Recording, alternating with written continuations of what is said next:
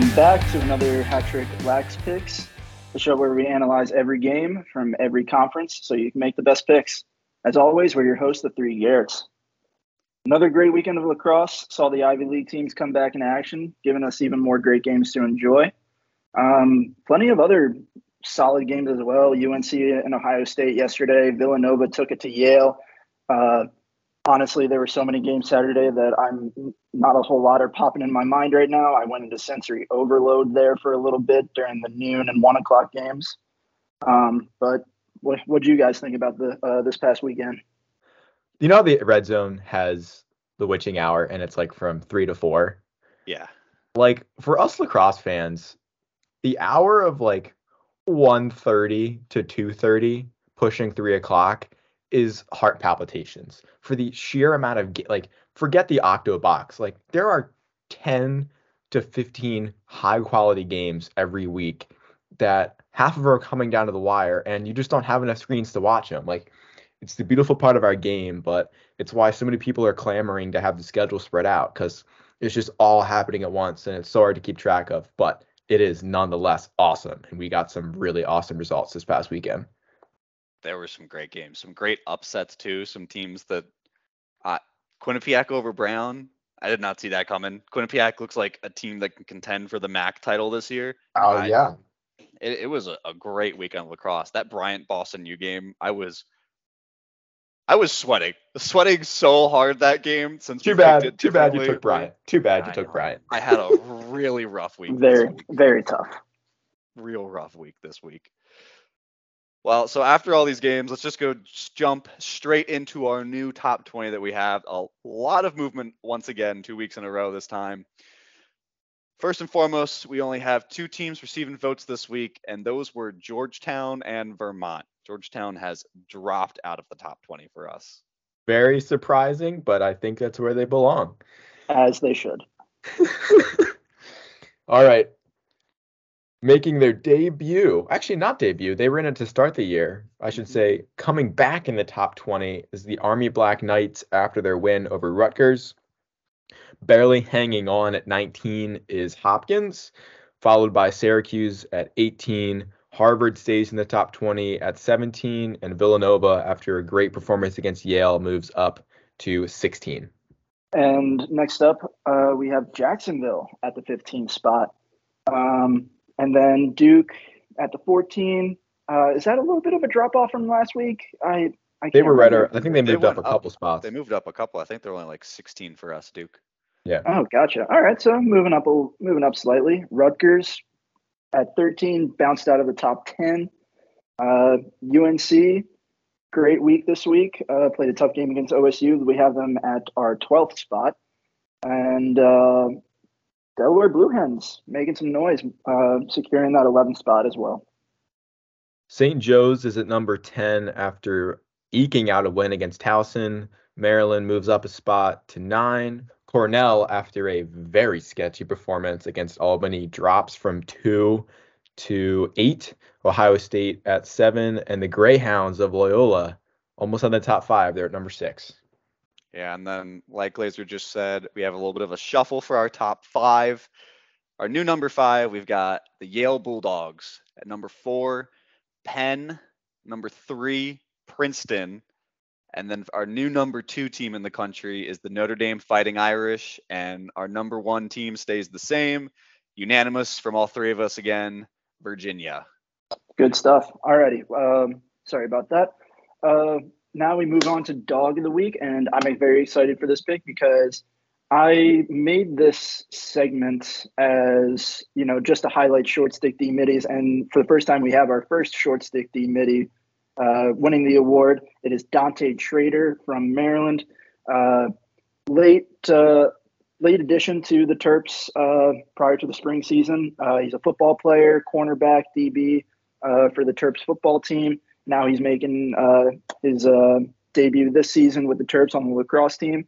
And before I say anything, I picked Dante Trader because there was one play in particular that as soon as it happened, I jumped out of my seat, fist pumped in the air, just punching air the entire time. And I was just like, that's a dog. He is the guy. So get into it. Let's set the scene. It's the fourth quarter. It's 14 to 10 Maryland. Uh, Syracuse is starting to make their way back. It seems like they are have some momentum on their side, but Maryland makes a big stop on defense. Dante Trader gets the ball on the left side of the field, clearing. As soon as he gets the ball, he turns and right in front of him, he's got a Cuse player at the midline and on his on another closing in from the right side. And meanwhile, there's another uh, third player at the midline making his way slowly, making his way towards him. As they close in, Trader falls to the ground, and Cuse players are all over him. He's getting the business. Just sticks are flying at him, but he fights through it. He gets off. He gets off off the ground and starts barreling down the middle of the field. Steam rolls down the field and slings the rock in the back of the net. Bench erupts. Crowd goes nuts. Traders giving the coldest stare down to Will Mark because he just made him look like a backup summer league goalie. MD seals the game. They go on to win 15 to 12.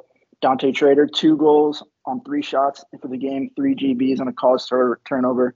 Really loved watching him play against Cuse. He stepped up and made plays when he needed to make them. That's a dog, and he made plays all over the field. Great watching this kid. Can't wait to see what he does for the rest of the season.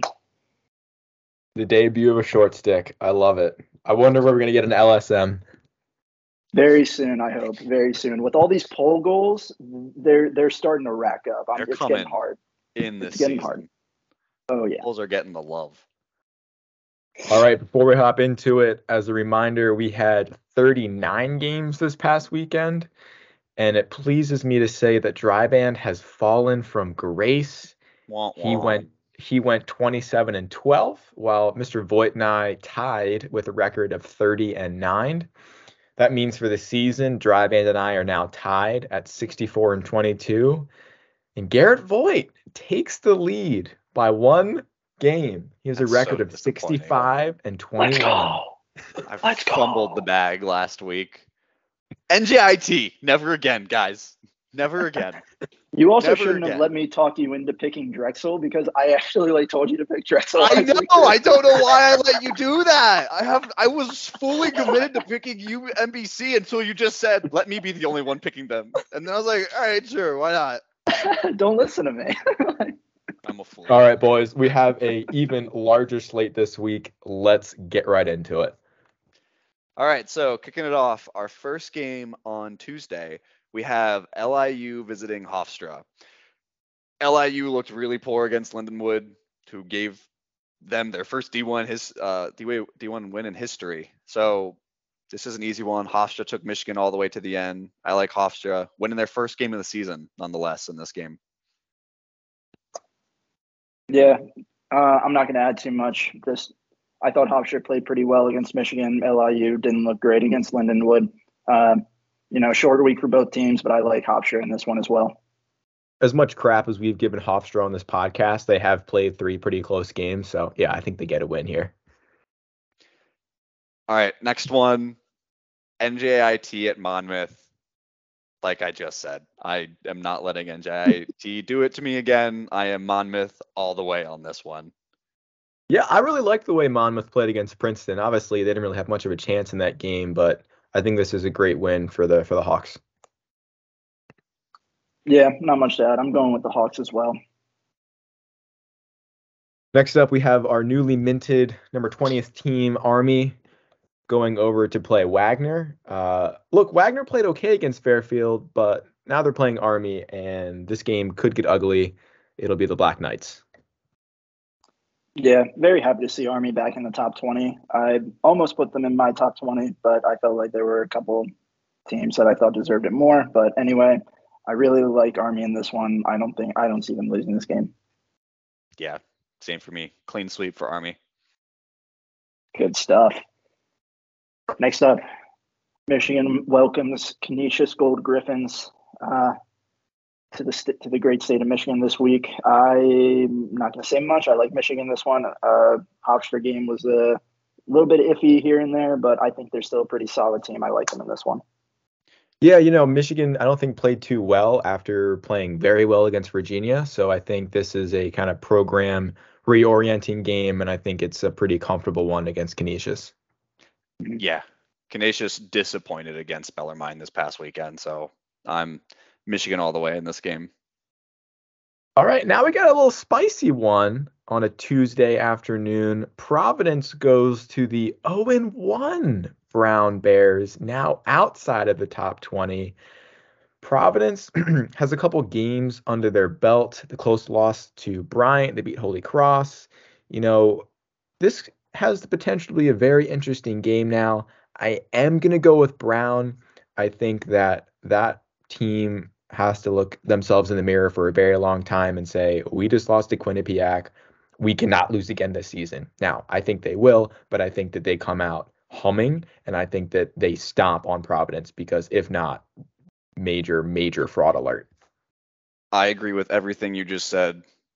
Except I'm going to add an asterisk to Brown saying they cannot lose again this season out of conference. I mm-hmm. think they need to win everything out of conference they've got left and especially against Providence, who already has losses, and we all know how big the RPI is yeah. hummed on at the end for the tournament, especially last year. So Brown cannot lose this game. So I I, I think they're going to come out and be hungry for this win. I like them at home. I mean, yeah, Brown's got to be hungry for this win. I mean, you know, Providence, they're not pushovers, but no. I I, I I looked at the stats of that Brown game and I was just like, how did Brown not win this game? Quinnipiac had 28 turnovers, went 12 for 16 on clearing, and two for seven on EMO chances. Just, it, I think Brown just like they let the penalties get to them and just failing to capitalize on those many turnovers. That was just their downfall. But I think they're all very fixable. But Providence, they are going into this game at four and a half. Uh, favorites or not not favorites underdogs into this game. I, I'm going to go out on a limb and say I think they cover four and a half points here. very like very possible in this game. All right, we have Hampton on the road to a VMI squad, which I have loved watching this year.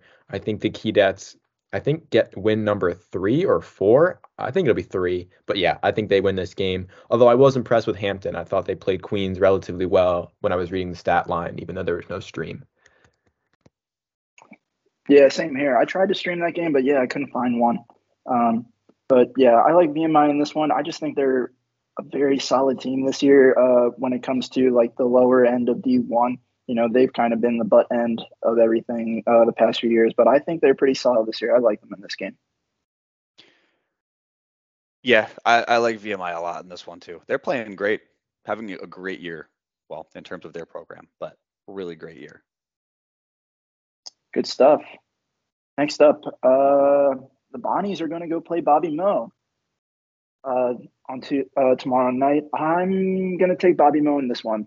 You know, um, I think they should have beaten uh, who was it, Bucknell. I think they should have beat Bucknell a little bit more than they should have or than they did. So I'm going to take them this one. Bonnies are still struggling. Not not convinced that they'll uh, get out of this rut they're in just yet.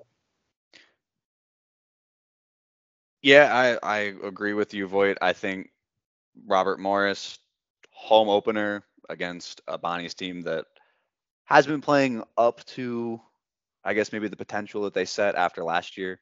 Um, so I like Robert Morris in this game. I'm picking them.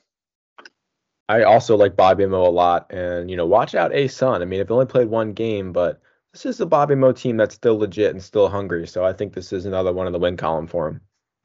ASUN is very wide open for them. You know, still very winnable. Anybody can take that conference. All right.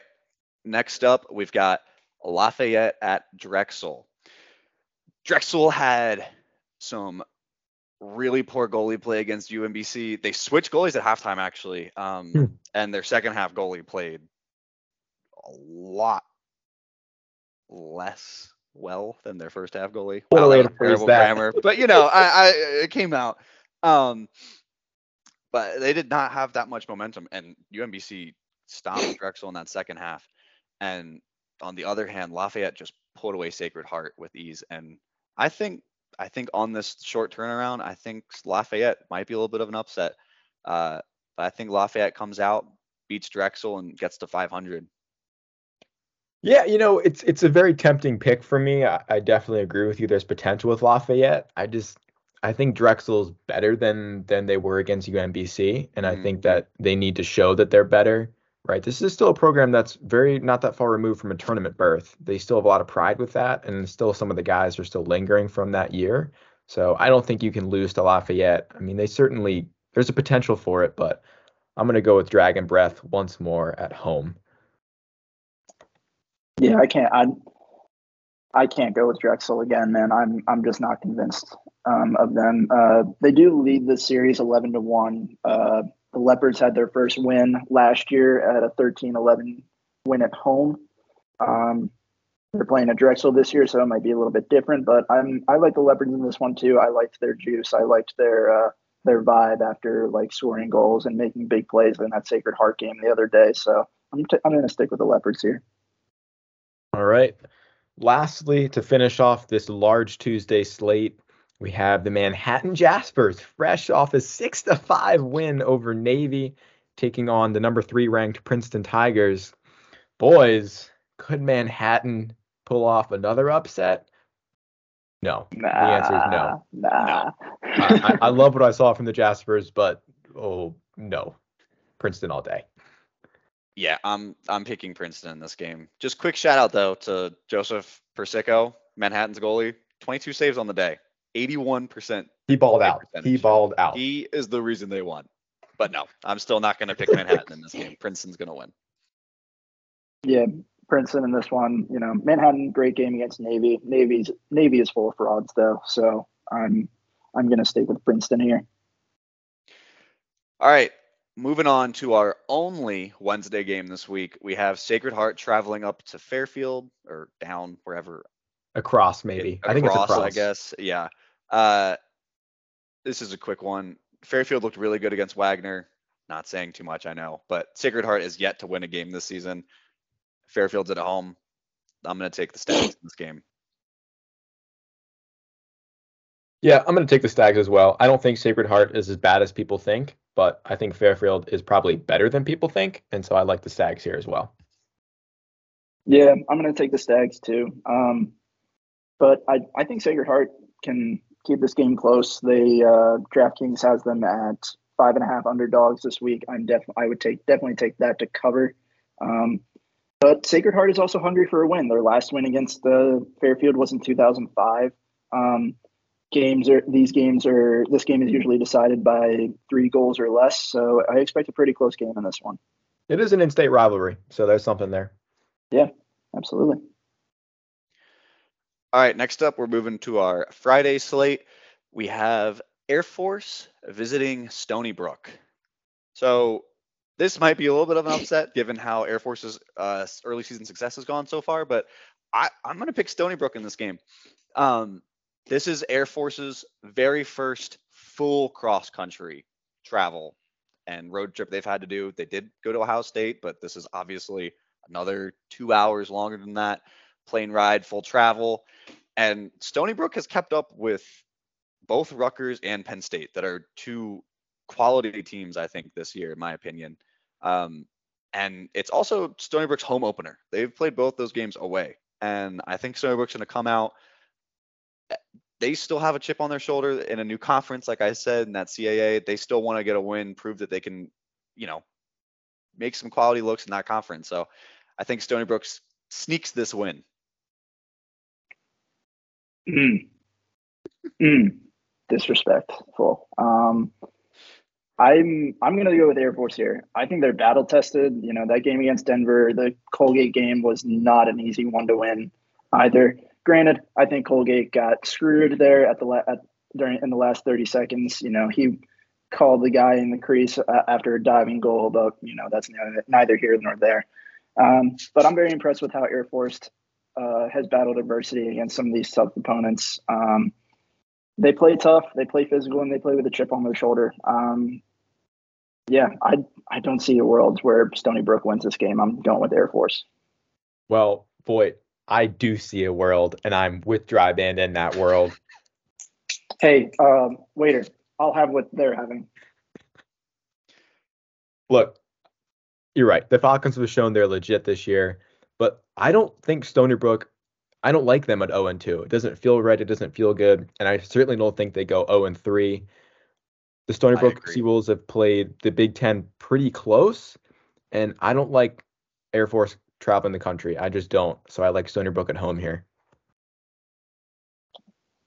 Alrighty. Well, I'll just pretend like I agreed with you, but okay. Um, moving on. Uh, I think this is the game of the weekday slate. We all feel this way. It's Towson Wholeheartedly agree. going down to Richmond, Virginia, playing the Spiders. Um, This is a phenomenal matchup. yeah, I mean, look, the two previous games were decided by one goal. The last the game last season went to three overtimes. I don't think this is any different. Richmond is two and zero in this matchup, but Towson looks a lot better um, than they have in recent years. And I think, and Richmond is still playing like Richmond, like how they they're playing how I expect them to be. But I really love Towson this one. It's a toss up. Um, but I'm going to go with Ta- Towson here. They've been on the bad end of this game for two years now, and I think they come to this one ready to rip off some Spiderheads. I I'm I'm really high on Towson this year. I think they're really good, and I think they're going to be competing for that CAA championship against Delaware big time. I think they might finish second, honestly, and I'm going to go against what I said preseason, um, just based off how they look these early games. But I am going Richmond in this game for a couple reasons. First off, Richmond's at home. They've got the momentum after beating Bucknell by just destroying them. They beat the crap out of them. Yeah. Two is the fact that I think Richmond's loss to Maryland is going to be the most overlooked and skewed loss in this entire season because of one fact and one fact only, and that is that that is the only game Maryland had a healthy McNaney for. And a healthy McNaney on that Maryland team is a completely different animal, in my opinion, than what we've seen Maryland play the last two weeks. And I think this Richmond team just got the butt end because that Maryland team goes from a definitive top three team in the country to a fringe top 10 team without McNaney, it seems like. Um, so I, I, I think Richmond's a lot better than we thought they were after that first week crushing. And on top of that, in this St. Joe's game this past weekend, St. Joe's also switched goalies at halftime. Scott McMillan came in. He came Shout out half. Gettysburg grad. Let's go. Really?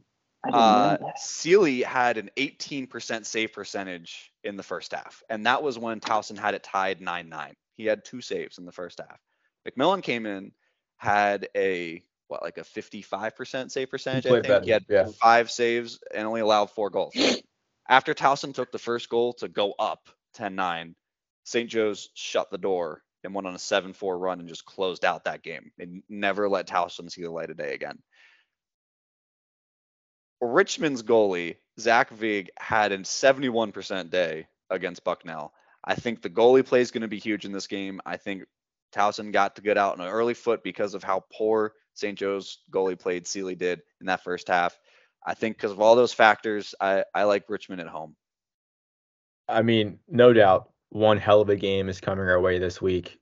Just to just to build off what Voigt said about last year, that three overtime game, we may forget that Towson was winning that game nine to one at one point, and Richmond Really? came all the way back, Holy Tied it. Hell. tied it 15-15, and then won it in overtime. I remember that was a game that the Tigers gifted away. You know, this, like Voigt said, this is the third time these teams are playing, so it's a very young rivalry, but it's already, you know, an incredible one. If we look historically, the past two years these teams have played, both of us have all always taken Richmond. They, we've just gone with the Spiders. I am going to go with Voigt this year and break that trend. I'm going to go with the Tigers. I think two games in, Tigers have been more impressive for me. Yeah, they played Mount St. Mary's, but they lit Mount St. Mary's up. Like 20 goals against any D1 team is not bad. And I thought they played their butts off against what's for us is a top 10 team in St. Joe's now. So I think Towson is due a win to get back to two and one. And yeah, I think Richmond drops this one, but if the if it's three or four overtimes, I wouldn't be shocked. Like this one could go on forever. All right, moving on to our final Friday game. We have Mount St. Mary's traveling in state, UMBC. UMBC played great against Drexel. I, I'm sticking with them. I like UMBC at home. You're not going to let me uh, convince you to take South, Mount St. Mary's drive in?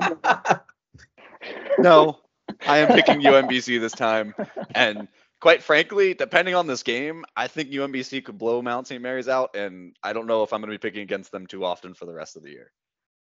Yeah, very fair. I think they do blow out this Mount St. Mary's team too. I nothing, you know, they did play that that Navy game close, but Navy's fraud, fraudulent. Like, like Oh yeah, so is St. Mary's in in that case, and then they go on and lose twenty to seven to Towson. I'm gonna I'm gonna stick with UMBC here. I think they're a pretty good team. Yeah, mad respect on UMBC. Uh, big threats in the America East, I think, for sure. Good stuff. Alrighty. Moving on to the weekend, boys. First Saturday game of the day, we have Navy, the frauds, who I've been mentioning a lot so far already, playing against High Point, who I think are potential frauds, I- depending yeah, on how I this would game agree. goes. Depending on how this game goes, I'm not too sold on High Point. I was perplexed trying. I, I'm very perplexed at how these teams started the season because I ranked them pretty high in the the conference uh, standings, but Navy is bad. They're bad, and they've played down to their opponents in every single game. High Point looks meh, but they're still winning games that they should be. So I'm going to stick with the Panthers here. I think they take this one to Navy and you know make Navy reevaluate some things. I almost want to like pick a tie in this game, right? I mean, last year High Point beat Navy in Annapolis 14 to 13. Dryband and I both took High Point, and Voigt, you took the midshipman. Mm. Look, if Navy, it's funny enough, if Navy had beaten Manhattan, I would feel a lot better about taking High Point because I would have felt that Navy would still be due their loss. Now that they've been given their loss, I feel like they've been humbled a bit. But yeah, I mean, Navy had just, they haven't impressed me yet. And yeah, High Point is just okay, but I think they're a little bit more okay than Navy. So I'm going to go with the Panthers. yeah. I a little bit of me is just. Boy, you kind of said it. I think Navy is bad. High Point just looks bad. I'm taking High Point in this game. They're at home. Yeah, I, I it's not gonna be a- a pretty game to watch. I don't think though. It, it it's not going to be one I have on my screen on Saturday afternoon. You might have this next one on, and that is the Oh, UMass Lowell Riverhawks on the road to the Siena Saints. Maybe not your biggest name matchup, but an interesting one. And I say interesting because UMass Lowell, they got thumped by Quinnipiac, but now we know that Quinnipiac is kind of legit. And UMass Lowell, yeah, they lost to UMass by like maybe seven goals, but like they held UMass within reason. That game didn't get ridiculously out of hand. Don't get me wrong, I'm gonna take Siena here, but I think this is kind of a close game. Maybe one to watch. Interesting. I kind of feel the opposite, but I still I feel like Siena is a very good team. Like, yes, they got thumped by Queen of Quinnipiac, but they still performed pretty well um, compared to UMass Lowell. So yeah, I'm gonna I'm gonna go with the uh, the Saints, Siena Saints. Is that right, please? Yes, sir. Yes, Good stuff. Siena Saints. Yeah, I, I UMass Lowell stayed in the game against UMass solely because their goalie Renaud had a 62% save day, and he was carrying that team on their back before UMass's offense just said, "Hey, what are we doing in the second half of that game?" However, their offense also just looked atrocious in that game, and that's the sole mm. reason I am also going to be taking Siena in this matchup at home. I like them a lot more than UMass Lowell. Good stuff. Alrighty, moving on. We have the, our number 20 team, the Army Black Knights, going down to Georgia, uh, Dryband's former state, um, where he spent it four or five years. Five. Oh, years. five, baby. Five. Yeah, It, it, it takes it five takes him a little bit longer. That's okay. hey, hey, hey! Don't don't shame the fifth years here. I I took four and a half. Let let's relax, okay? Um, I'm just enjoying my time. yeah, yeah, yeah, yeah. We're we're just getting all of the fun out. I just wanted to absorb so much knowledge. I needed a whole nother yeah, yeah, year. yeah, yeah, yeah, yeah, yeah. Exactly, exactly. Alrighty. Well, enough about reminiscing of college. Um, Mercer went and just rocked Holy Cross, and we all took Holy Cross this weekend. Yeah, Mercer made us look fools. so Yeah, that was a shock. yeah, but like when you go to the stats, it's like, oh, Ashton Wood like near perfect at the faceoff dot. No surprise there. So that that made a whole lot more sense. But I don't think he I don't think he dominates like he does against Army. I'm gonna take the Black Knights here. Yeah, I mean Mercer's win was great and all, but you're playing Army, and uh, that's a really good defense. So I don't know if Mercer gets more than six goals. So yeah, Army. No, yeah. Yeah. Army's revived after that Rutgers win. They had all of the juice and then some on that sideline. Army far and away in this game. We have another Saturday game comprised of two Tuesday teams. Bobby Moe is now on the road at Canisius. Bobby Moe, I, I just love the way they're playing, even though I've only played one game. Like it's the same tough, hardworking Bobby Mo team that you've come to expect year in and year out. So yeah, they take care of Canisius on the road. Yeah, I like Bobby Mo in this one too. 15th time that these teams are playing each other. Um, Bobby Mo actually leads the series nine to five, and they've won nine of the last 10 meetings. Um, so, uh, depending on what the total goals is going to look like on DraftKings, I'm probably going to take the over here because it's pretty low um, considering these teams, uh, you know, point spread and whatnot. But I'm going to take Bobby Moe here. They're they're they have the momentum in this matchup. I think the Colonials take this one. Yeah, I think Robert Morris is going to go 3 0 after this game. Um, full sweep for the Colonials again. Good stuff. Alrighty, moving on. So now, pretty interesting matchup here. So we have the Lehigh Mountain Hawks, who we've all voted that Lehigh is going to be our dark horse team of the week. They're going over to Cornell, the Big Red, the number eight team, the number eight team in the country that we have on our standings. I had just Lehigh their win over Hobart showed me that they're not afraid of adversity and you know all the you know all the crap that I talked about them you know not being disciplined or getting down on themselves when a bad play happens. I think they proved me wrong and I'm very glad they did. But I'm still not sold on them yet as far as you know a tournament team goes. But I think they have a good opportunity to take down a top tier team in Cornell after a lackluster performance against Albany this past weekend. Um, again the and what I said about Lehigh you know I think that's just something I'm going to be looking at all season for them because they are going to be playing some tough teams in the Patriot League uh, this year. So, you know, how they react and how disciplined they stay in those moments is going to be crucial. Um, but I think they they've shown me that they are a much better team than, than what they were at the end of last season. Yeah, I Lehigh as a dark horse in this game, I think makes a lot of sense. Just because of how Cornell played and because of how Lehigh played in their last game. And honestly, looking at that stat line, the two things that surprised me about the Hobart Lehigh game is just that Hobart was up 10-4. Lehigh went on a 15 to 3 run to end that game. They locked it down. And that was at the beginning of the second quarter. So their defense just did not do anything and then kicked in another gear. And Sisselberger only went 56% at the X. He didn't have a dominant day. So Lehigh can win even if they don't have their X factor playing at a high pace. I'm saying all that just because I like Lehigh in this game. I think they're a great dark horse if, if you do want to pick them, but I still have faith in Cornell. I think they're going to make the right adjustments after that Albany game. And I think they're going to get the win in their home opener. Fun fact, gentlemen, Lehigh has literally never beaten Cornell. And I don't think this is the year it happens. I agree with you. I think Lehigh has probably the best chance in recent memory of beating Cornell on Saturday. Uh, they looked incredibly shaky against a very scrappy Albany team. And yeah, Lehigh showed some very good uh, resolve that would pay dividends in May. I just don't think Cornell drops this one. I think they look at Brown and say, oh man, uh, Brown lost to an unranked team. We certainly can't do that. And so I think they win. I think they win at home, but it'll be probably be a tight one, no doubt. All right. Up next, we have Drexel visiting the team that gave Cornell almost that big scare, Albany Great Danes. Albany played great against Cornell, had the lead multiple times, just couldn't finish it out at the end. And they, honest to God, looked like a completely different roster, top to bottom, than the team that played against Syracuse. Uh, I think they build off of this momentum they had against Cornell, and I think they're going to Bre- uh, beat Drexel at home in this game. Yeah, last year Drexel won 14 to 12 in this matchup, and it was their first win in the last seven that in this series.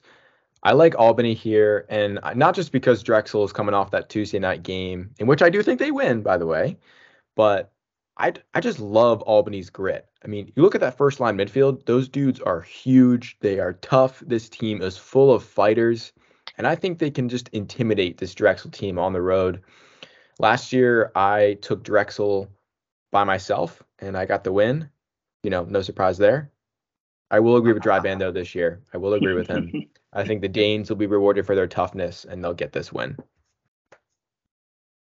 Yeah, no, I'm very happy with Albany's performance uh, this past weekend. Despite the loss, I was cheering them on the entire way. But you know, Cornell, they're a tough team. They went to the championship last year for a reason. You know, you can't fall to an Albany team at the beginning of the season.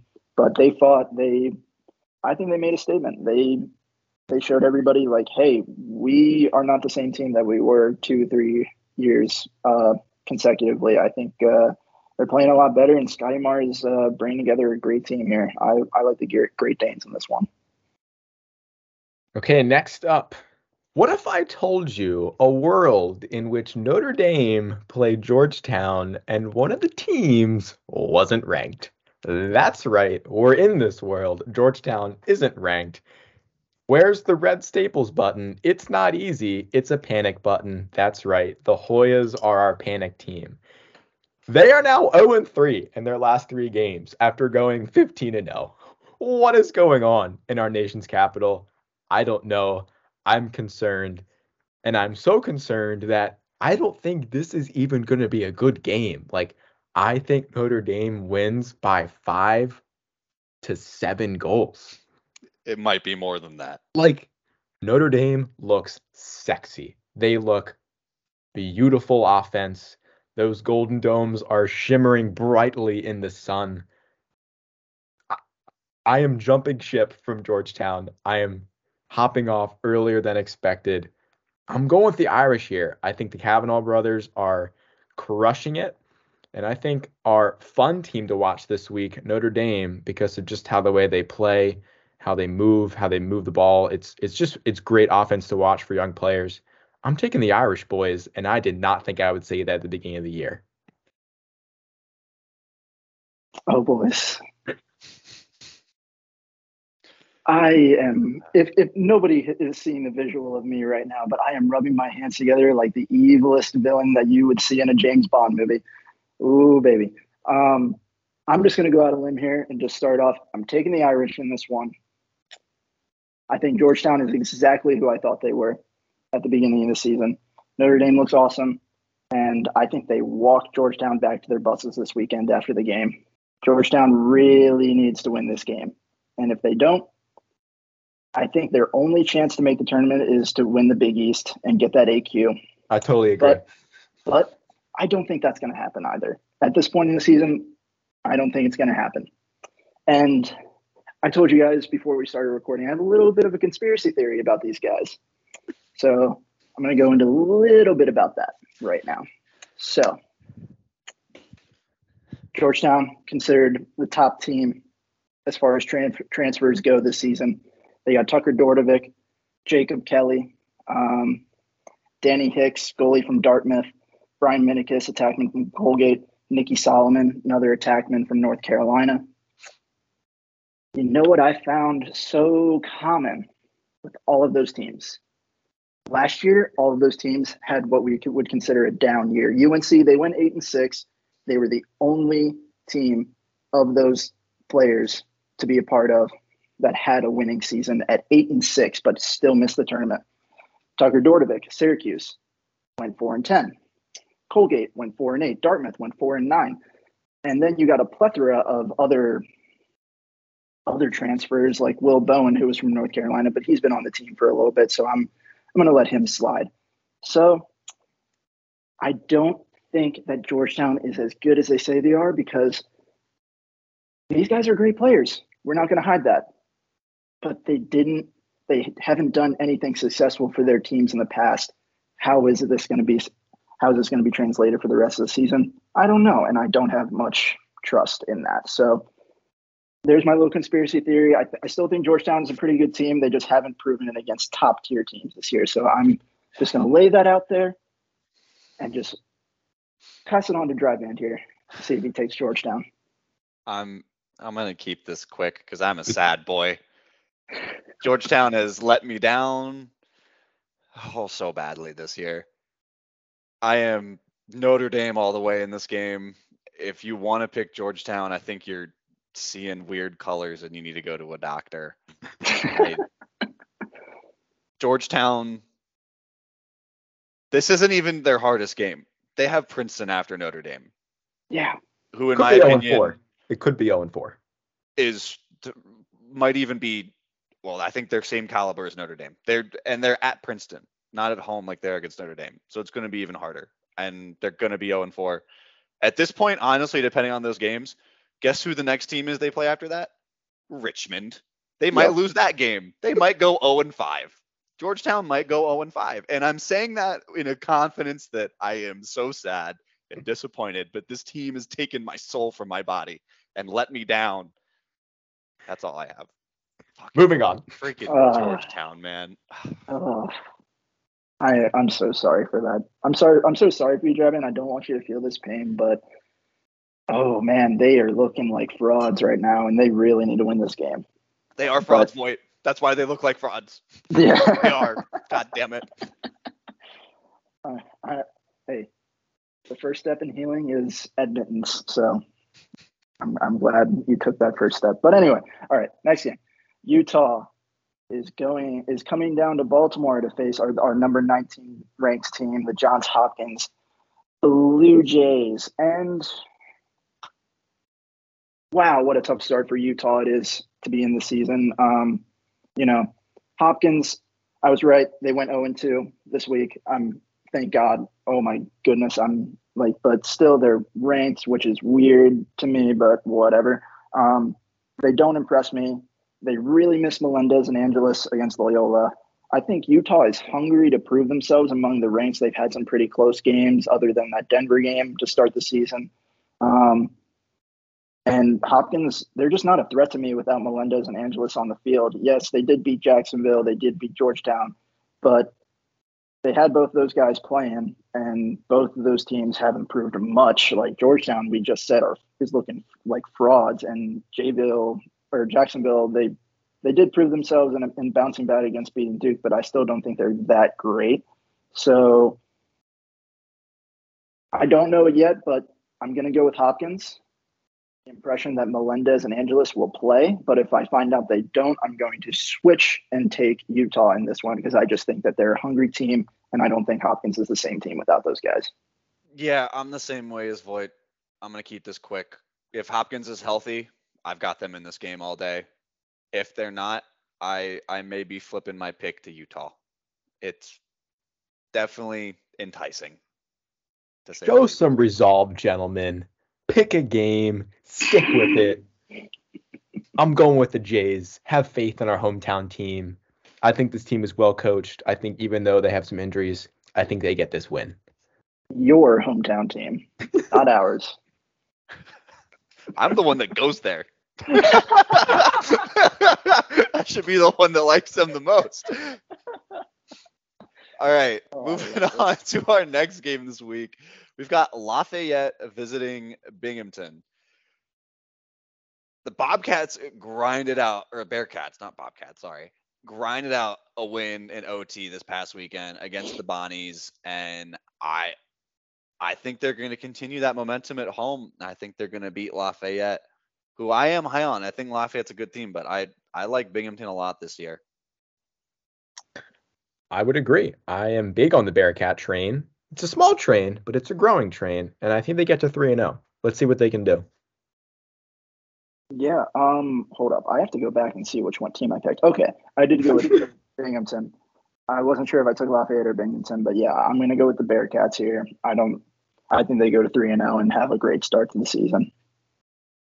All right, next up we have a great matchup every year. Penn State goes up north this time to take on the number five ranked Yale Bulldogs. Yale coming off a pretty solid second half win against Villanova. Penn State lost to Villanova, so these teams are all kind of playing each other. Look, last year Penn State had a really crappy, crappy, crappy season, but they beat Yale, and that was kind of like the one bright spot in that year. Um, and we're also saying to ourselves like, wow, this Penn State team looks kind of legit this year. I don't think they are frauds whatsoever. Um, but wow, did Yale look good in that second half when they started cooking. Jared Paquette, really good in cage. Brandow, boy, what did um Chris Lyons have? What nine goals? Nine, nine. goals. Like, look, the Ivy leagues, the top of the Ivy leagues are still another level. I think this game is close. If Penn State wins, I won't be shocked, but I'm going to go with Yale. I think this game's going to be almost identical to that Villanova game.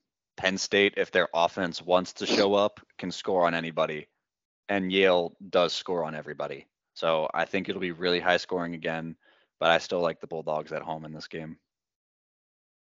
Yeah, sixth time that these these guys are playing each other. Yale leads the series four to one. Glazer, as we said, Penn State won their first matchup in or won their first game in this matchup last year.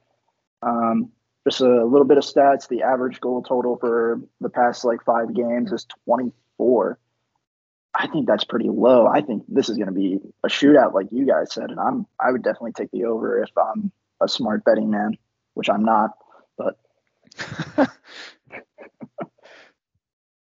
all right, moving on to our next game of the week, we have Providence going up to Hawk Hill and visiting our number 10 St. Joseph's Hawks. St. Joe's put away what I think is a really solid Towson team this past weekend. Don't have much to say. I think they're going to be able to beat Providence pretty handily and move to a quick 3 and 0 on the year. Yeah, um doing a little bit of research on this one. This is an interesting matchup because the series is tied 3 to 3 uh, right now. Two to it, the they've split games two to two since 2018. Um, you know, it's a fairly close matchup. Um, I'm not. I'm just going to go out of limb here. I think Hawk Hill, they're a great team, but I don't think they're a top 10 team just yet. I think they're very beatable in this game against Providence, but I don't see it happening. I'm going to go with Hawk Hill. Yeah, I think St. Joe's keeps winning these games quietly. Keep I think they do keep creeping up into the top 10. And I think depending upon how the weekend goes, they win this game, they could find themselves as high as seven. So I like St. Joe's here. All right, moving on to a very intriguing matchup. We've got the VMI Keydets visiting St. Bonaventure. I, to start this off, I'm going to pick Bonnie's in this game. I it might seem like a little bit of a weird pick after the fact of knowing that I think they're going to lose against Robert Morris in the midweek matchup, but the thing that gives me hope for the Bonnies is that they had a really really slow start against Binghamton. If anybody watched that game, they went down 7-2 after the first quarter. And they actually had a goalie switch not even before the end of the first. After the first 6 goals went in, they had a goalie switch and after they switched goalies, they went on a nine and five run, sending that to OT. So for three fourths of that game against what I think is a solid Binghamton side, Bonnie's almost doubled them up. And in that OT, the losing goal came down when they were man down. They had a penalty, and that's how they lost. So I think this team does have some light. I know I wasn't super high on them uh, at, at the preseason, but in this game, I think the Bonnies still have what it takes to put away a VMI team that I do think is good. They're on the up, they're on the right path. But I think at home, I think Bonnies are going to, you know, be like, we got to get a good win. Like, we have to get a win to start this season. We have to get it right, going in the right direction. And I, I think they're going to squeeze this one out. I respectfully disagree. Look, this is the second time these teams have played, so it's a very young series. But last year, uh, the, the Bonnies won nine to eight, and we were kind of surprised at how close it was. And we all took St. Bonaventure and thought they would win running away. But look, go back, listen to the December episode. I've said it for now a couple months. I love this VMI program this year for VMI standards. Even though they lost by six to High Point, that game was much, much closer than that six goal margin. St. Bonaventure is down this year. I mean, yeah, you're right, Dryban. They played better against Binghamton, but they've shown concerns otherwise. And VMI mm-hmm. has shown that they can handle tough games like Queens. And I think VMI gets a really nice signature win and builds off a great year. So I'm going with the Cadets. Yeah, I'm with Glazer here. I like VMI in this one. Uh, like you said, second time these these teams are playing each other. Um, and Bonnie's did win nine to eight last year, but that was also with Dobson. Um, you know, it's you know, drive in pointing out they did some switching with the goalies uh, this weekend. Um, but it's hard for me to pick v- against the VMI uh, this week uh, until I see something like drastic happen. So I'm going to go with the, the Keydets in this one. Another spicy one in Rhode Island. The Brown Bears are playing their second game of the week, and they're welcoming the visiting Vermont Catamounts fresh off an overtime win out west in Utah. Much like Cornell and Lehigh, Brown has never lost to Vermont. And much like Cornell and Lehigh, I do not think that this trend changes this year. We all took Brown last year. For me, I think Brown will be coming off a pretty good performance against Providence. And I think, like I said, that loss to Quinnipiac will fuel them all year long. Vermont is good, no doubt. Like they're a fringe top 20 team. They might be receiving votes for me next week but I don't think they're good enough to beat this Brown team that will still be very, very pissed off. Mm, I, I'm going to disagree with you, Glazer. I, I have Vermont in this one. Just Brown hasn't Brown didn't impress me against the Quinnipiac game, and they do have that game against Providence. But I think Providence is going to take it to them, you know, and make them feel it. So, you know, I I'm going to take Vermont here because I really like their defense. I really like the way they're playing. Um, a little bit of uh, I said earlier that Quinnipiac turned the ball over 28 times. Brown failed to capitalize on those. Vermont has turned the ball over over 20 times in each of their games, except for the Utah game uh, this past weekend. I think if Brown wants any chance, they'll need to capitalize on that, those extra possessions. But I think Vermont's defense is too good for that, and especially on a short week, I don't think Brown is. I don't think Brown has a chance in this one. I like Vermont here. Yeah, I I'm gonna agree with Voigt. Split decision on this guy on this game. Vermont has impressed me a lot this year. I'm picking them because Vermont has impressed me so much, not because Brown has disappointed me. Alrighty. Well, interesting matchup we have here. We have the Wagner Seahawks visiting the Queens Royals. And I think we were all very surprised on Queens' win. Uh, was it yesterday? Yeah, yesterday. Yesterday? Oh yeah, yeah, yeah. I, yeah, yeah, yeah. So yeah, I'm I'm pretty impressed with Queens and how they're playing, especially in that VMI game. I finally got a chance to go back and watch that game. That was very solid performance by them. Um, let's just call a spade a spade here. Wagner hasn't been very impressive um, for many years. Um, they should walk into this game thinking, okay, these guys just moved up to D2. We have been at the bottom of the barrel at D1. We have to bring it to these guys and make it a tough game. Um, it's hard to pick Wagner for me, but I'm willing to bet that they feel pretty disrespected going in this one. I'm still going to go with Queens, but I think Wagner makes it tough on them.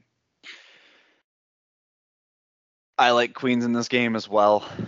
I think Wagner is about to get disrespected by Army at a different level midweek. I think they're going to be coming back from a game that they get smacked in the mouth quite literally.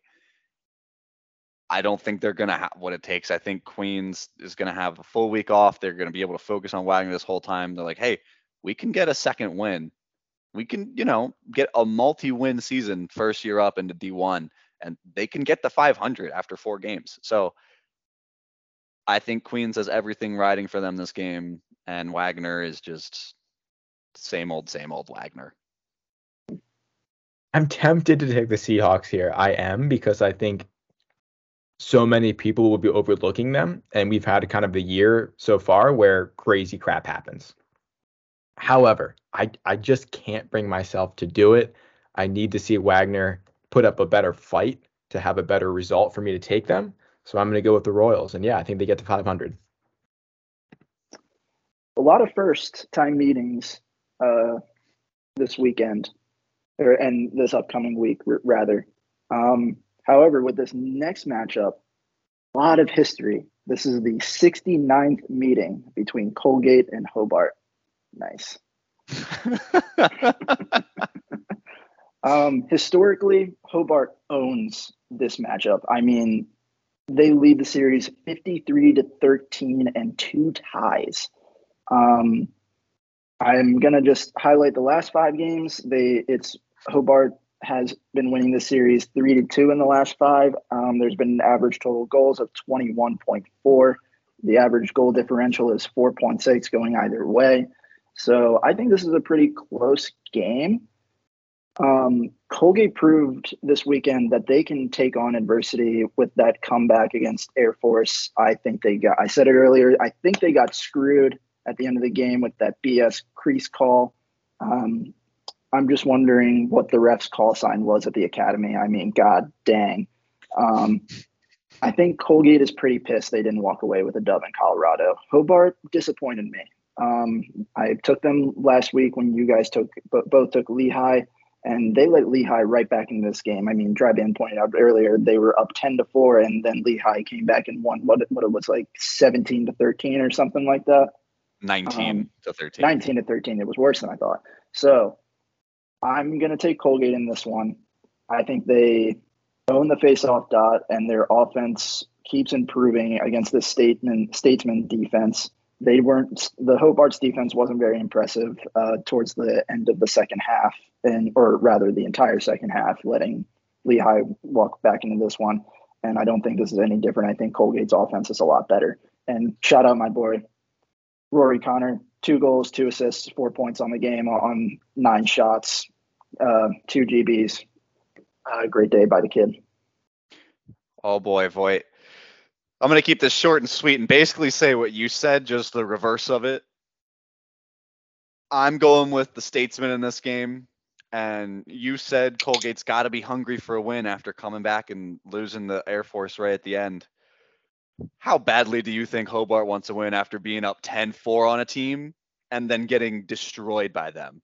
That is unbelievable. They destroyed Lehigh. I mean, I, I even texted in our group chat. I said, Voigt, great job picking Hobart because they're making Lehigh look like a JV squad out here. And I know Hobart's going back into film and saying, guys, we had this game in complete control. We know we're a good team. We can smack any team in the mouth. And I think they're going to go out there. I think they're going to get Colgate.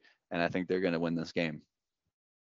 If you want to know my rationale for taking Hobart, rewind this podcast 30 seconds and listen to what Dryban just said, because that's my exact same reasoning. You guys are hilarious. Oh boy. All righty. Next up, we got the Dartmouth Big Green taking on Holy Cross Crusaders. Not going to say much here. I like Dartmouth in this one. Very solid win against LI or Merrimack. They beat Merrimack. Sorry. Very solid win against Merrimack. I got the Big Green in this one. Love me some Big Green from New Hampshire. Let's score some goals, Dartmouth. Let's run the table on Holy Cross here. Let's get like a 15 goal performance. I want to see it. Yeah, I'm Dartmouth all the way in this game. Okay, next up we have America's wounded favorite team, the Merrimack Warriors, on the road in a very tough test, going out west to play Denver. Look, boys, if Merrimack beat Dartmouth on Saturday, this game would be very intriguing, I think. However, they lost to Dartmouth, and Denver is now one and two, and they lost to Duke in a game in which I think the very least you could have won. I feel bad for Merrimack because I think Bill Tierney is going to say to his Denver team, You are playing a D2 team. These kids are scrubs compared to you. I need you to level them at every moment's notice. I think Denver pummels the Merrimack Warriors, who are not used to traveling this far. I'm going with the Pioneers. It pains me to say it, but there's not an ounce of my body that wants to pick Merrimack in this game. A logical ounce of my body. Hmm. I'll phrase it that way. I'll be watching this game, and I don't do it a lot, but I'll probably be rooting against the team that I picked and rooting for the Warriors, even though I'm picking Denver in this one. My mind is telling me no, but my body. I think that's how we all feel in this one. Yeah, we got. I think we all got. we all got. I like. I really love Merrimack. I love the way they're playing, but like Denver, they they are the workhorses of workhorses. So I'm. I think, you know, Denver going one and two, they need a win to stay relevant. So I'm taking Denver here. We have a top 20 matchup our way next. Duke, fresh off that Denver win, goes north to Penn off a two goal win over Georgetown this past weekend. Penn was, let's be, I'll be honest, like, look, Penn was sloppy. They did not play the greatest games. I give them a break because it was their first game. Um, but I think Penn needs to learn a lot. I think they need to improve a lot. And look, Duke has some experience but I'm going to stay true to Penn like I stayed true to BMI. I'm really high on this Penn Quaker team. I think they're a national champion contender. And I think to be a national champion, you got to beat Duke. And I think they do. I I don't have much to say. I'm picking Penn too. I think Duke are frauds. I do think Duke is a fraud team. I don't think they should be 14. I think they're a fringe top 20 team. I think Penn tightened some screws up. They I agree with Glazer. They did not look great against Georgetown. But just like Georgetown's frauds, Duke is frauds. I think Penn will put it to Duke and win by at least five goals in this game. Yeah, I'm I'm gonna take Penn in this one. I did almost pick Duke because I thought this was gonna be played in Durham, and Penn hasn't won in Durham since 1971. Well, that's a But, long uh, time. Oh boy. That yeah, I bet Duke really wishes that they had this game at home this weekend, but they got to go travel to Penn. Unfortunately, um, I'm looking for my stats. 12th meeting, Penn leads the series seven to four. They've won three of the last four since 2018. Average total goals is a little under 24. Average goal differential is three seven five. So could be a close game, could not be a close game. You know, Penn was sloppy, but you know everybody's sloppy in the first game of the season. So, you know, they're an Ivy League team. They're a top five team by far. I agree with Dryban. I'm not sold on Duke yet. I don't know any Duke players outside of their attack with Caputo, Williams, and O'Neill, and that's their entire offense pretty much. So I don't think I don't see them winning this game against Penn. I'm taking the Quakers here. We travel a little bit more north in this next one for a New York Long Island matchup. Hofstra takes on St. John's Red Storm. I think Hofstra wins this one. I think they go from 0 and 3 to 2 and 3 this week. I think St. John's gave Delaware a pretty good game, but I think Hofstra is probably just a little bit better than St. St. John's. I do think this game is probably within three goals. I would expect to see some fight out of the Red Storm, but I got to go with the Pride here. Yeah, you're you're right to say that you know average goal differential is four goals. Um, so you know it, it could be a pretty close game here. Hofstra leads the series 18 to six. They've won three of the last five. Um, I'm gonna take Hofstra here, and you know whoever you know whoever made that schedule for Hofstra, you know, props to you because you you might have just saved their season. So I'm going with the Pride here. Yeah, I'm taking Hofstra as well. Alrighty. Next up, we have a couple of like pretty great games here. We have our number six team, the Loyola Greyhounds, going up to Jersey to visit the number 13 Rutgers Scarlet Knights. Rutgers coming off that loss against Army this past weekend. Uh, they lost by a goal. Loyola threw Hopkins under the bus, the bus over them, and then backed into them again, and another time. So that was fun to watch for me. Um, Oh, I re- I really love Loyola in this one. Their middies are awesome. Poitra and Evan James are workhorses. I love watching them play. Their defense, Luke Staudt in cage, great great mix of guys, great overall team. Um, I'm gonna take Loyola in this one. Um, at the beginning of the season, if you asked me, I would have taken Rutgers, but after but after seeing how Loyola has played, and even if Rutgers had won that game against Army, I'm probably taking Loyola here anyway. So I like the Hounds here. Oh boy, the way Loyola's playing, it is really hard to want to pick the other team in like no matter who it is. I I am just wanting to pick Loyola in every single matchup, regardless of their opponent. I, I'm picking the Greyhounds in this game. They've looked phenomenal. Their defense has just impressed me to no end this season, and Rutgers disappointed me against Army. And honestly, they've disappointed me in a couple of their games so far this season. They've let some teams stay with them that I think they should pretty easily put away. So I'm I'm taking Loyola in this game. Boys, we're talking dogs and frauds this week, and we've talked about some frauds, but I'm gonna call it right here. You can yell at me. I think Rutgers is a fraud this year. I do. I wow. said it last week. That's they bold. Hadn't, they That's had very not bold. Look, they haven't impressed me against Marist. They didn't impress me against Stony Brook. Like, you're right. This team's got potential. I get it. But we're used to seeing Rutgers like light some of these teams up and put up 20, and they just haven't yet. I also love, I also love how you fine gentlemen have joined me along the Greyhound train. Let's not derail this train, gentlemen, because I am telling you, I don't care who Loyola plays for the rest of the season, I will take them no matter what. Oh, that is no, a no matter statement. So I will take them this week, I will take them next week, and I will take them all the way to championship weekend. Wow. Okay. Good to know. Glazers Glazers the conductor of the Loyola train, and Driving and I are just along for the ride here. I I love it. I love your energy, Glazer. I love your optimism. Um, I am um, still so pissed you made me take Maryland in that game. I'm never hey, doing it again. You, you know what? Yeah, fair play, fair play, fair play. Once is all that matters, Glazer. Fair play. And hey, at, hey, good job for not listening to me. Something Dryban should take from your book don't listen to me when it comes to picking your picks because they are your picks. Um, but anyway, moving on, we have our number nine Maryland Terrapins visiting a very, very tough number three Princeton Tigers team. This is the most, I, I can't remember the last time I was this nervous about a Maryland game. Oh my Lord.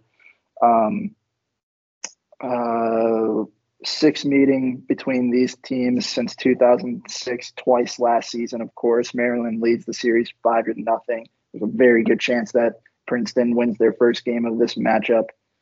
Um, just, it's going to be an interesting matchup for me. Maryland's defense and Princeton's attack, very elite sides of the field. Going to be a dogfight down there, whichever side of the field they're on.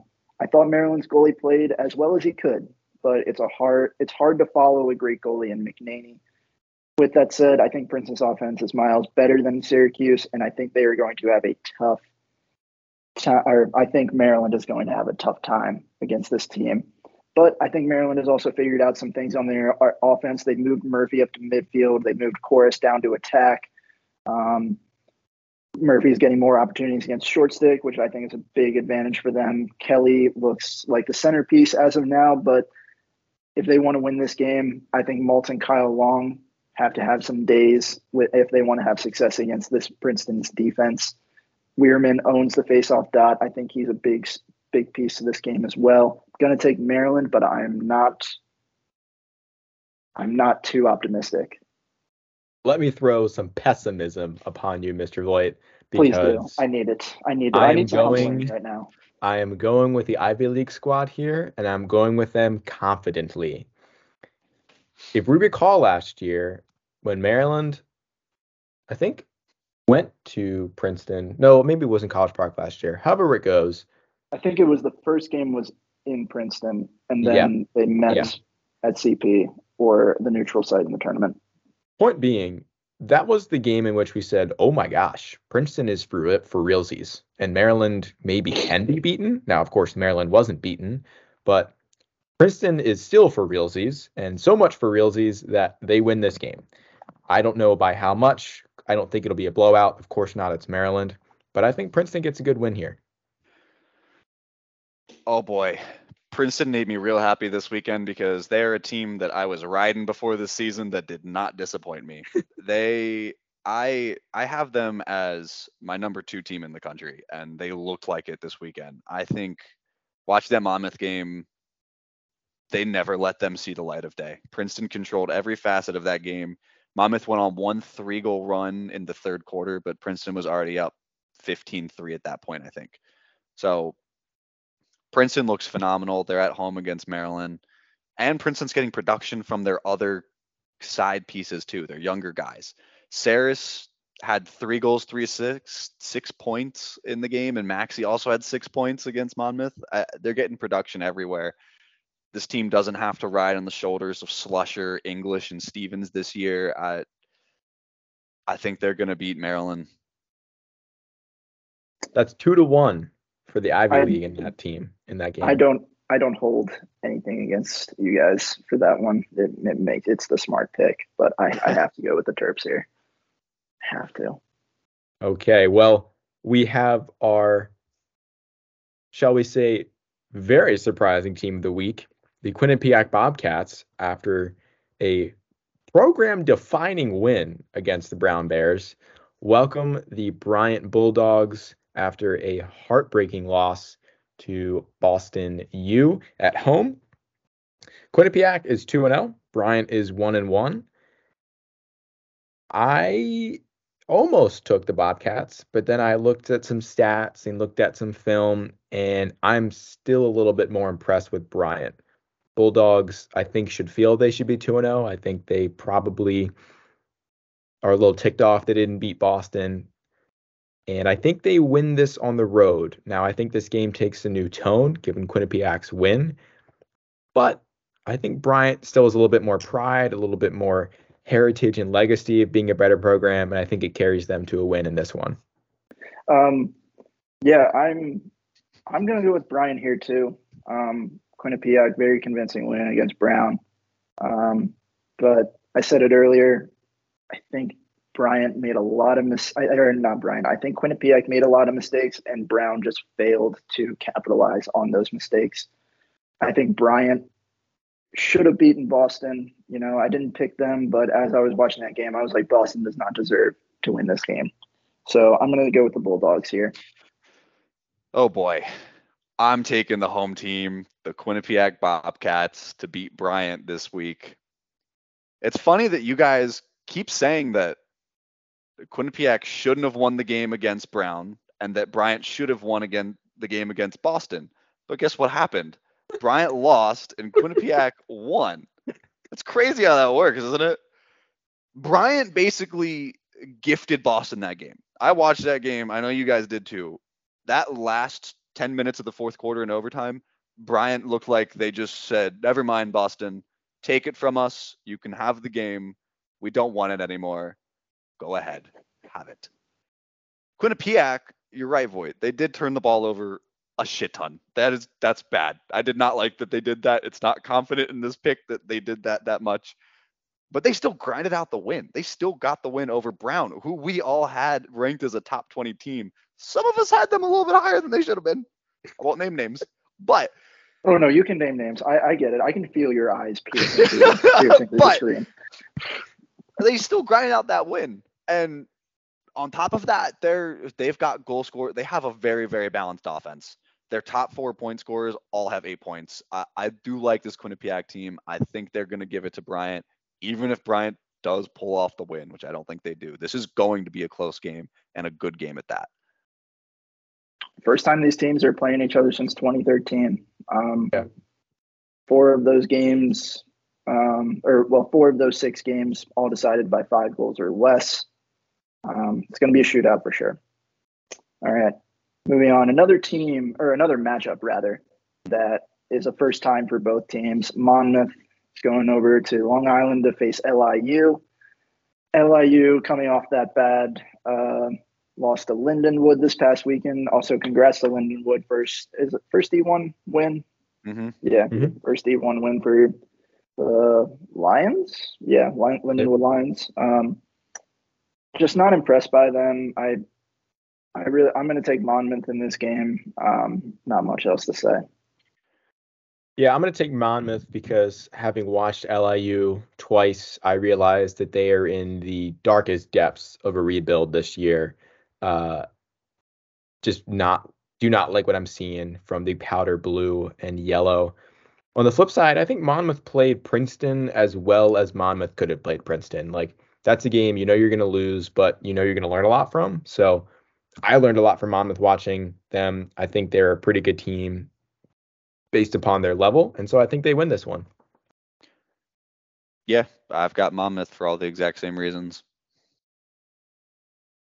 Already, we have Dryband's favorite NJIT Highlanders Don't going don't, over to say. Manhattan, fresh off a grueling win versus the Naval Academy. Now, I am not going to be dry band this week, and I'm not going to be convinced by the Highlanders, and I'm going to take the Jaspers because I think they're a really good team, and I think they can make some waves in their conference and maybe win back-to-back titles. yeah, I'm with you. Go Jaspers. Yeah, I'm not picking NJIT ever Oh, again, what a shame! What a shame! Oh, come on.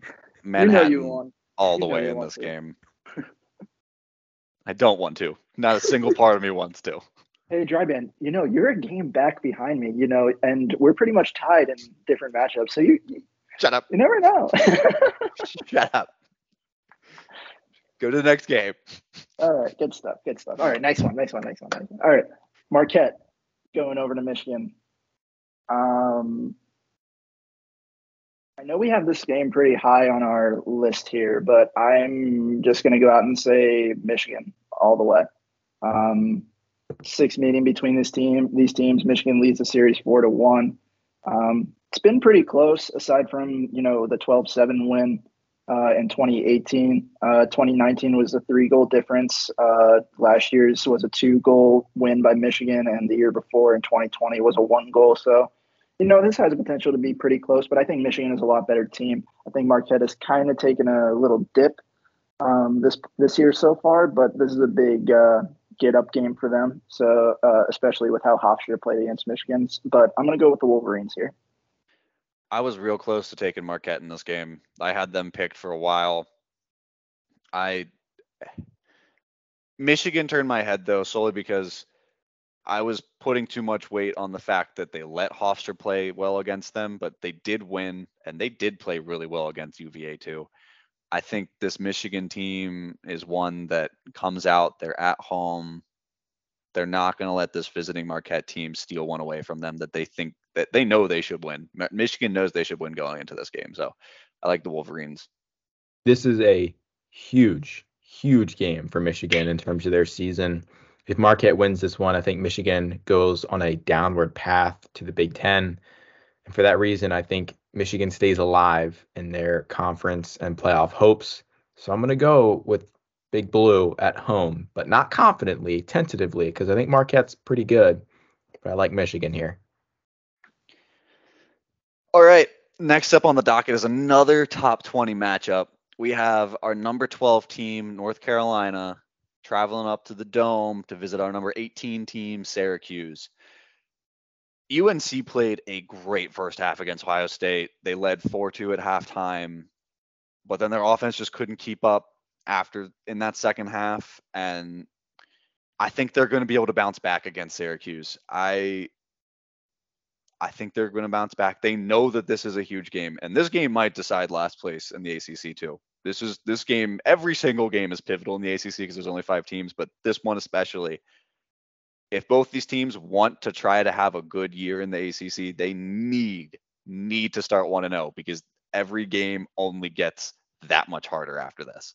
So I think UNC knows that they have been playing fantastic again under Breschi, like I said they would, and the the squad looks very cohesive. They're coming together. Their defense looks great. I think their offense just Ohio State's defensive unit is phenomenal, and I think you can't put anything. I'm not going to hold anything against UNC for not being able to make any large, uh, you know, I, for them not scoring 10 goals on Ohio State. That's hard for any team to do.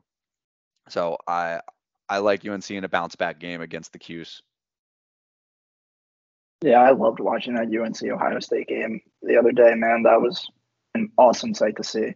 Um, but going into this one, 30th time that these teams are playing each other, 12th in a row since 2014. Nine of the last 12 games have been decided by three goals or less. So I think this is going to be a pretty close game. But UNC has owned. What was that? My mic's scratched. Continue. Oh, okay. Okay. Sorry, that scared me. That scared me. Jeez. Um, but anyway, um, UNC has owned this matchup uh, the last three years, winning uh, three of the last five, three or and and the last three matchups uh, past three years. Um, so it's it's going to be a close game. It's a very early ACC game, which is odd to me, but you know the ACC is weird because they have five teams. They don't even have a conference tournament, whatever. Um, but I'm going to take UNC here. UNC is the tougher team, in my opinion. They play with five. They played with a lot of fire. Um, so did OSU in that game yesterday. I'm going to go with the Tar Heels here. While we're on the subject of frauds, because I think we're talking about them a lot today, quite very intentionally.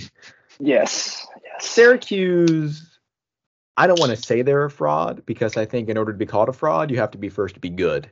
And I don't think that Syracuse has been good enough yet.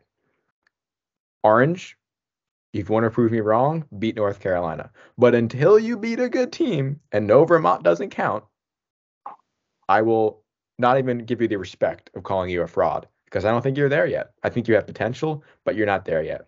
I think the Tar Heels just are a little bit more mature, They're a little bit better all around. I don't think this is by any stretch of the imagination a blowout, but I think it's a win for Carolina and a good one on the road in the dome. I love the way you think. Oh boy, oh boy, oh boy, oh boy. This next game I am so excited for.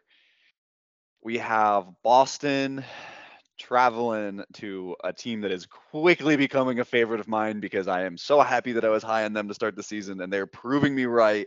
The UMass Minutemen. I'm taking UMass in this game at home. They started the game against UMass Lowell incredibly slow offensively in a gross, very, very rainy, windy game. Really, really sloppy in the first half, but holy crap.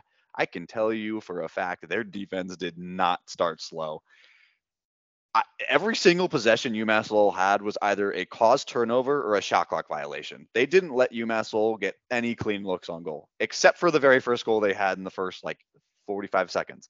Besides that, UMass Lowell was denied, completely denied by UMass defense. And I know UMass Lowell isn't a great team to, you know, kind of like stack weights or whatever you want, say how good a certain defense is after one game. But this is a defense that also held Army to only eight goals the prior game, and Army racked it up against a Rutgers team that we all ra- had ranked pretty freaking high. So I I am fascinated to see what this UMass team can do. I think they're going to beat Boston.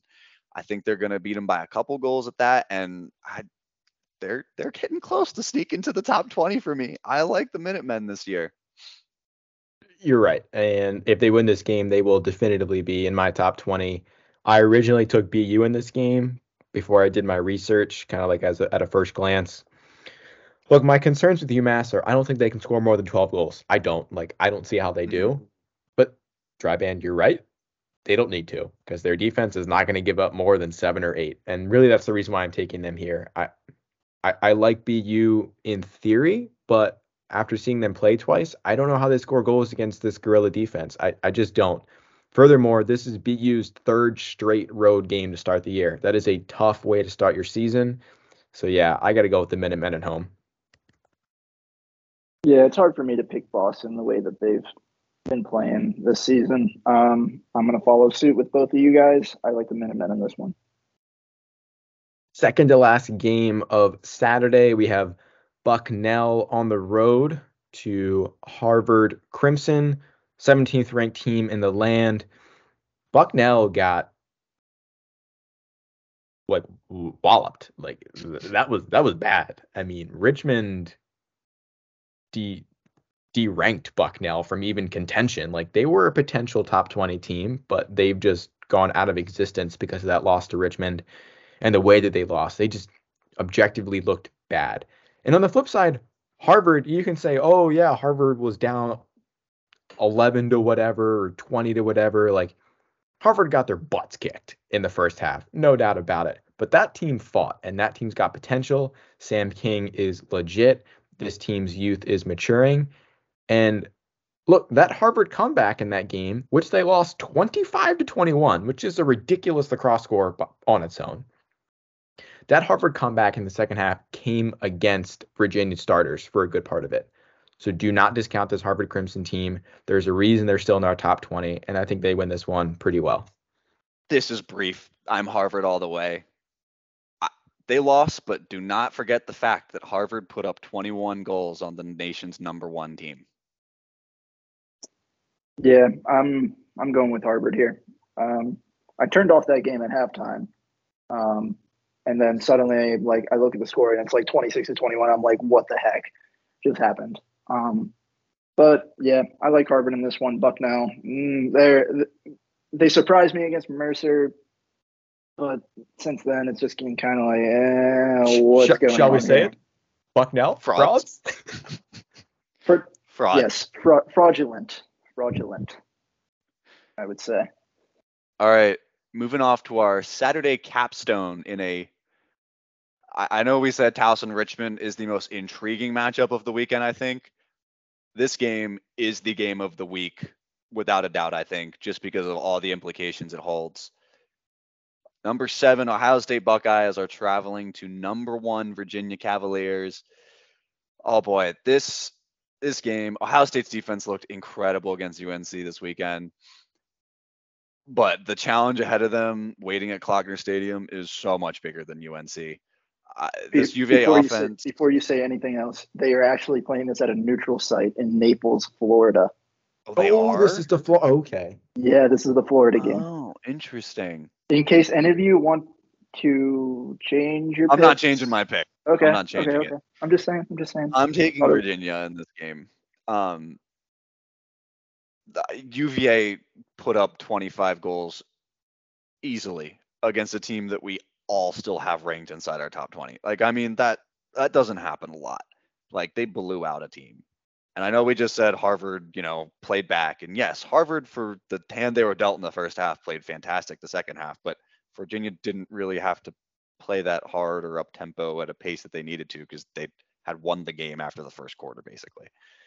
And I, I think this is going to be a phenomenal game, but I don't know if Ohio State's offense can keep pace with UVA's because UVA is going to put points on the board. So I'm picking Virginia in this matchup. Listen, every statistical category is telling you, should tell you that UVA is going to win this game. However, I'm going to take the Buckeyes Love it. this one because they play tough defense. They play physical defense. They don't let up a whole lot of goals. Virginia, who have they played this year? Like they're three and zero, but like who else have they played? I'm actually asking. Like Michigan. um, Michigan, who played them very freaking close, and then they pounced Harvard, and then Harvard came back, and both teams scored over 20 goals. I I don't see a very disciplined UVA team so far this season that I've seen in the past years, and with Ohio State with the talent they have, I think they take this game, keep it close, and win in OT. I'm taking the Buckeyes here. Boy, I would dead serious be with you if I didn't watch what I watched yesterday in that Ohio State Carolina game. It concerns me a lot at how low scoring that game was for Ohio State going into this Virginia game. Because in order to beat Virginia, like we just saw from Harvard, you need to be able to score more than 15 goals. You just have to. And Ohio State's capable of doing it. I grant you that. But I needed to see it against that Carolina team like they did last year in order for me to take Ohio State this week. I'm going to go by the book here. I'm going to take UVA, but I'm not going to be as confident as maybe the rest of the people are. I, I think Ohio State could win this game. I think they could really shake up the D1 landscape, but I got to go with UVA. I mean, eh, this offense is it's borderline Maryland from last year so far. So far. Yeah. You don't don't do that. Don't do that. don't do that. Don't do that. You're not allowed to do that. All right, moving on to our first Sunday matchup. Another great game, another top 20 matchup. We have the Villanova Wildcats traveling to our number 16 Villanova Wildcats. Sorry, I forgot the rank number. To our number 11 team in the nation, Delaware. Villanova's coming off that shootout against Yale, and honestly, in my opinion, they now have to face one of the best close defensive units in the country in Delaware. The close defenseman trio of Warren Lynch and last but certainly not goddamn least, Grant, combined with Kilcarry at goal, makes it really easy to see why they're only averaging 6.6 goals against in their three games so far. Granted, this will also be by far the best offense that Delaware has had to go up against, but I think that Delaware is going to be able to outlast Nova. I think Nova's defense has some questions. They let up goals in every single game they've played so far. And Delaware's offense can put up points on the board too. That is no question. So I think it's a, the key matchup is Villanova's offense against Delaware's defense, and I think Delaware's defense has the edge for me. So I'm taking the Blue Hens at home in this game. Yeah, I think this is going to be a shootout. Um, the last five games, the total goals has been just under 27. Um, Villanova has won four of the last five. They own the series 14 to 11. I'm going to take Nova here. Drive in. I could have sworn you were taking Villanova in this game. I am shocked that you changed your pick. I, I, had it all written up. I just completely forgot to change the little icon. I, I don't Oh, know how okay, I okay, did okay. that. I have I'm a like, did paragraph. you pull a 180 on me right here? What's going on? Uh, fair yeah, I enough. had Like, questions there. fair enough. Delaware is a fine pick. Here's my bold statement on this game. Much like Harvard, there's a reason Villanova's in our top 20. This team is good, and they played well against two good opponents. Delaware is 3 0 against literal cupcakes, chocolate frosted cupcakes. Okay. Yeah. I have not seen anything that impressive from this Delaware team. And don't get me wrong, if Delaware wins this game, they beat Michigan, they beat UMBC, they could be looking at an undefeated season. They really could. But for the final time tonight, because it's on brand, I am hitting the fraudulent alert button for Delaware. I'm not saying the frauds yet, They haven't even lost a game yet. but I'm putting them on fraud alert. I am. Oh my it's, it's- god. It's, the mantra of the episode. Okay. I, I haven't seen enough to, to convince me, and I'm going with Villanova. I think they put the Blue Hens in their place. The button is on the table. The button is There on the table. thank We're you, not Chris. all pressing right. it. We're Thank not you. pressing Will. it, but it's on the table. We Say what you want it, to say. We observe it. We acknowledge it. They're gonna smack you in the mouth come Sunday. oh man, I love. I like this. I really love that matchup. I'm excited for that game. Um, that's going to be probably the like it's the first game on on Sunday. That's definitely going to be the one I watch. Um, but moving on, we have another matchup. Hampton is going over to face High Point. Uh, second time these teams are playing. Again, not sold on Hampton. Not sold on High Point either, but I think they're more they're they're better than Hampton at this point. So I'm going to go with the Panthers here. I will concur with you, good sir, and take the Panthers. High point for me as well. Bellarmine is on the road against Marist in a game where I'm going to be taking Bellarmine, and I am surprised that I'm taking Bellarmine, but I don't know why I should take Marist. What is going on with both of these teams? Marist has significantly underperformed every expectation, and Bellarmine has exceeded damn near every expectation. I would worry about the Knights going to New York, but they literally just did this past weekend, and they took it to Canisius 14 to 4. Marist needs a win very desperately, but I, I I can I can't go against the way Bellarmine's playing. Like I just can't. So I'm gonna take the Knights on the road. Yeah, I it's a tale of two teams. Bellarmine's been playing fantastic the last two games against St. Bonaventure and Canisius, and Marist, on the other hand, has just not come anywhere close to what I thought they'd be doing this year. Um, so I'm I'm taking Bellarmine on the road in this game too. Yeah, I'll round out the picture. I like Bellarmine in this one. I don't have much else to add there. All right.